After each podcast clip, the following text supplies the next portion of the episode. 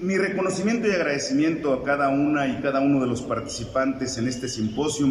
seguro de que será de la mayor trascendencia para la política de gestión y conservación del patrimonio en las ciudades que formamos parte de esta asociación.